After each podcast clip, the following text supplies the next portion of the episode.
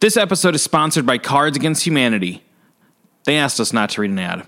Enjoy the show. It is the Chicagoverse podcast on the Dynasty Podcast Network, featuring interviews with Chicago's premier artists and industry and creatives and culture leaders.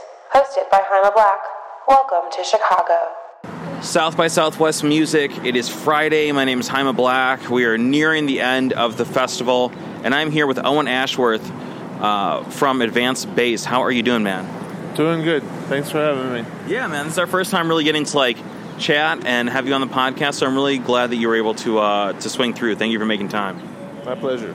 Uh, so you're here at South by Southwest. You're a musician. You also have a label. Like we're going to talk about those things. Kind of, what are you doing here at South by though? Like what what front are you here representing? I'm playing uh, official showcase tonight for uh, Greenbelt Touring. It's my booking agency, and uh, doing a couple parties. And but I'm just doing about a 10 day tour Yeah. halfway through before I head back to Chicago.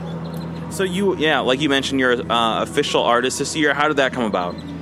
Uh, Joe Smythe is my booking agent, uh, and he just started his own agency called Greenbelt Touring. And uh, yeah, I'm here to play his showcase. Nice. Yeah, I wouldn't do this for everybody, but I, I love Joe, so I'm hap- happy to happy to do it for him. Is this your first South by or? For Advance Base, yes, my uh, my old band Casiotone for the Painfully Alone played here I think seven years ago. Yeah. Yeah. Absolutely.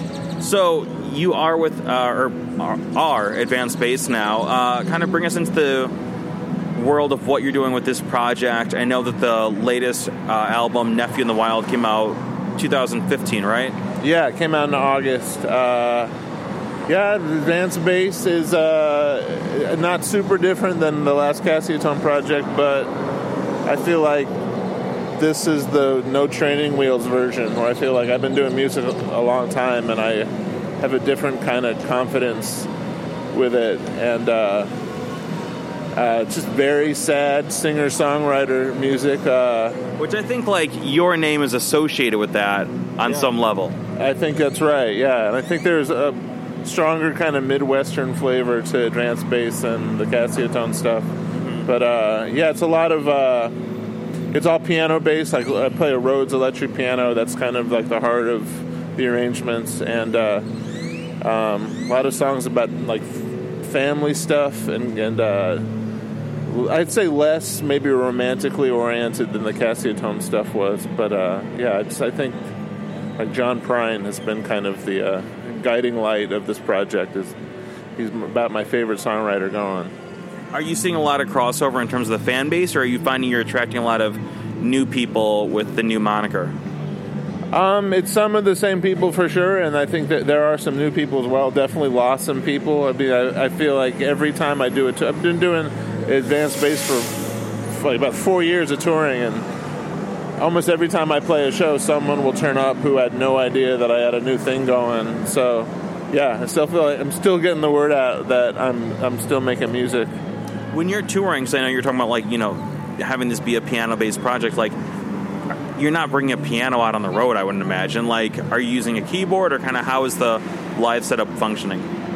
First couple of years, I traveled with a Rhodes electric piano, which was you know a big heavy thing, and Amazing. Okay, so I was totally wrong. Yeah, well, that, that's how I did for the first few years, and uh, I switched over to a, like a Nord Electro kind of uh, you know digital version of a Rhodes, and uh, saved myself a lot of grief and trips to the uh, guitar repair shop. I'm buying a lot less tubes than I, I was a year and a half ago.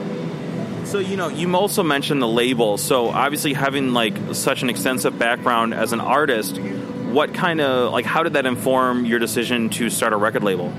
Um, I was on a really great label called Tomlab, We released all the Casiotone albums, and I like working with them a lot. But working very closely with Tom, I think I kind of figured out what I liked about labels and what I wanted out of labels and what I didn't think I needed. And so when I started Advance Base, it seemed like a chance to start releasing my own music, um, just have like total creative freedom. And Like you said, getting the training wheels off.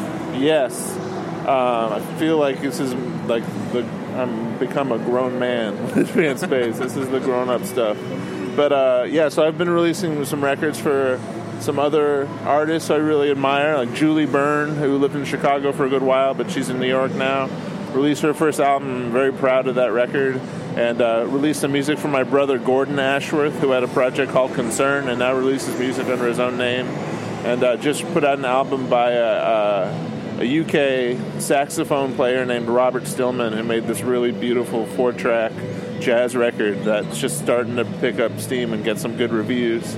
So yeah, it feels good just to kind of. It's a very selfish operation to me. I kind of just put out the stuff that I want to personally have on vinyl and be able to listen to in my house. So But I think that's one of the big advantages, especially of like getting to a certain point in your career where you're like, okay, I already have been established under this name to this degree. I've been doing this X amount of years. Like I know what I'm doing. Now I can kind of go forward and like take control of all of it, right? that's the idea. Yeah, yeah. Further into stubbornness, my wife says. So, with regards to the label, like what kind of acts are you looking for? Like, you know, if an act wanted to get your attention, like how would they do that? It helps if we've been friends for a long time because it seems like I'm mostly just putting out records by either blood relations or people who I've known personally for a good long while. A lot of solo acts, and uh, um, I think I just, there's a like-mindedness. Uh, the, all the stuff I've released it doesn't necessarily sound like Advance Base or Casio but I think there's this kind of a very kind of very stubborn and DIY aesthetic, and just I think there's a, definitely kind of a melancholy aspect to everything I've released. So all the things that I think people would associate with kind of your taste being, right? Yeah. Yes. So the record is called Nephew in the Wild. It's out now. Um, we're heading into you know obviously like the busy kind of touring and music seasons. Like what's open up in front of you now that you've got the label, you've got the record out. Like you're kind of just you know everything's set for you now. Yeah, I'm going to be doing a lot of touring this year. Now that the weather's a little nicer and getting out a little more. There's a Advance Base live album that's coming out this summer that I recorded with like a six piece band.